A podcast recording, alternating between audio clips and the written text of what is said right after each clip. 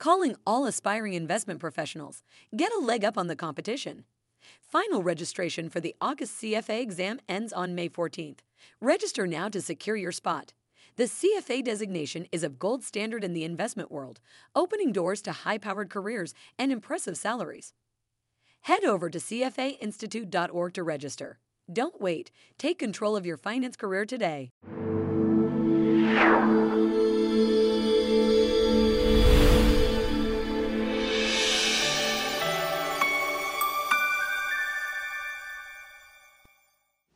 Good, the bad, and the ugly of target date retirement funds. That's what we're discussing today with Tom Idzorek, CFA, at CFA Institute's 2012 Wealth Management Conference in Miami. Tom is Global Chief Investment Officer at Morningstar Investment Management, and I'm Steve Horan, Head of Private Wealth at CFA Institute. Tom, thank you for joining us. Hey, thanks for having me. So, uh, before we get to the bad and the ugly, tell us about some of the important redeeming qualities of target date retirement funds. Well, I guess I'm not so sure that there's that much that's bad and that much that's ugly. I guess overall, I'd say you know we are you know big fans of target date funds and think by and large they are a great thing for defined contribution um, investors. You know, so if you think about you know the typical problem faced by a DC investor. They have a lineup of funds, and they have to go be an expert, if you will, in selecting the various funds and determining what their asset allocation should look like and how much to give to each one of those funds in order to get to their asset allocation. With a target date fund, it's going to have a professional asset allocation glide path that is going to evolve over that person's uh, time frame, and and arguably somebody has. Uh, selected the very best funds that they can in order to implement that target date glide path with. So, in general, for, for the standard uh, DC participant out there, a target date fund um, is going to be very helpful. May not be the best thing per se, mm-hmm.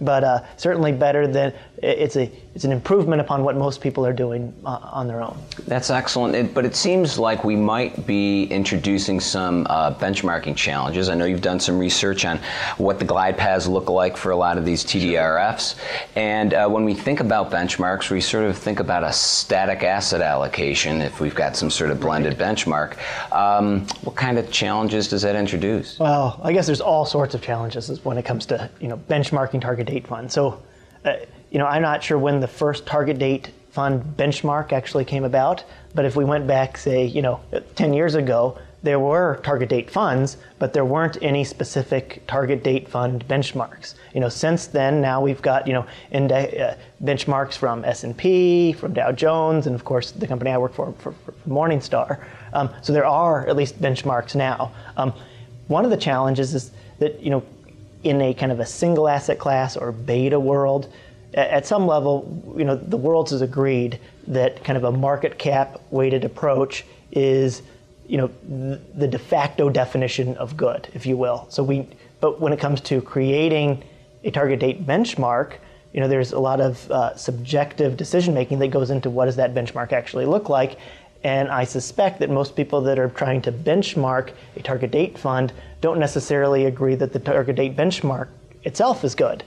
Um, you know, if you think about, you know, what is a target date, you know, fund like? It has this, it has this glide path that is somewhat analogous to uh, the glide path that, let's say, a financial planner would create for a given individual. Um, you know, now how do we decide if a financial planner is you know good or bad.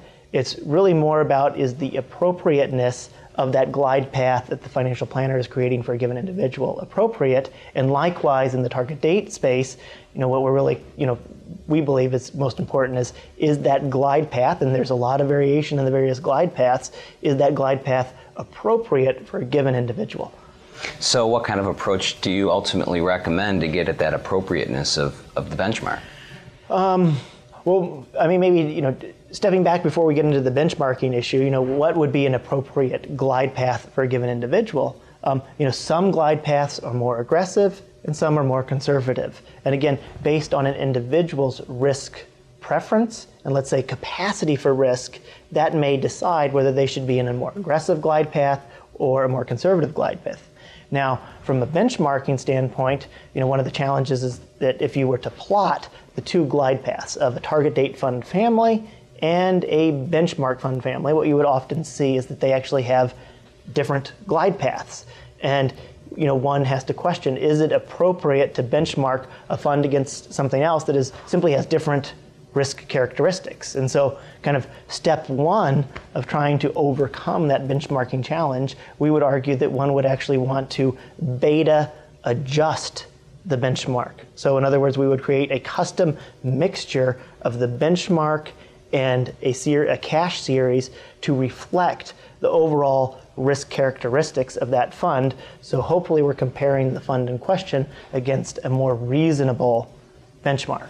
That, that makes a lot of sense. And, and you referenced earlier that uh, glide paths change over time, and you've developed something called a glide path stability score. Could you give us a sense of uh, you know what that really is, and, and, how much glide paths do tend to change over time? Well, so one of the things, you know, because we work for Morningstar, we're collecting data on all of the various retail mutual funds that are out there. And one of the things that we did was after kind of accounting for age, we've plotted the different glide paths or a glide path from a given, you know, fund provider at each point in time, or in, our, in our case on an annual basis.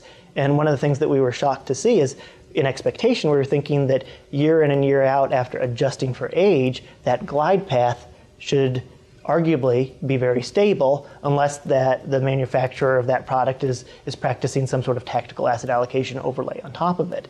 And what we saw is we kind of did a deeper dive on the three largest fund families. So there's uh, Fidelity, which is the largest, and then we also have Vanguard and T. Rowe Price. Um, the Fidelity glide path on a year over year basis has changed substantially. And our glide path stability score is simply looking at what is the absolute year over year change in that glide path at each of the different points along that glide path. And what we can see here is that the Fidelity glide path, at, uh, you know, almost looks as if it was a little bit out of control. Where in contrast, if you look at the Vanguard glide path, it's actually had two separate regimes.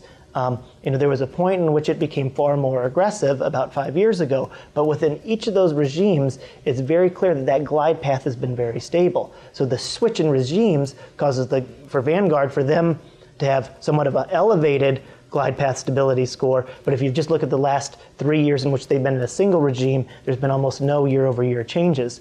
The implication for an investor would be as if you're trying to say, this is the asset allocation uh, schedule or glide path that I hope to be on for the rest of my life, and you're trying to forecast what is my expected wealth at retirement, if that glide path is shifting a lot, really that's creating another uh, variable, if you will, that's not accounted for in your simulation and perhaps adding noise to what your predicted future wealth might be. And, and, getting back to the benchmarking issue, I can't imagine that makes it any easier to benchmark the performance. No, the, again, the benchmarking of a target date fund is extremely difficult. Um, we've written two new papers that I think are going to help the industry with this problem to, uh, to some degree. So the first paper is really selecting a target date benchmark. So we you know, assume that the standard pro- uh, problem, if you will, faced by investor an investor is that they've actually already selected a target date fund, rightly or wrongly. And the challenge they need to do now is to select the most appropriate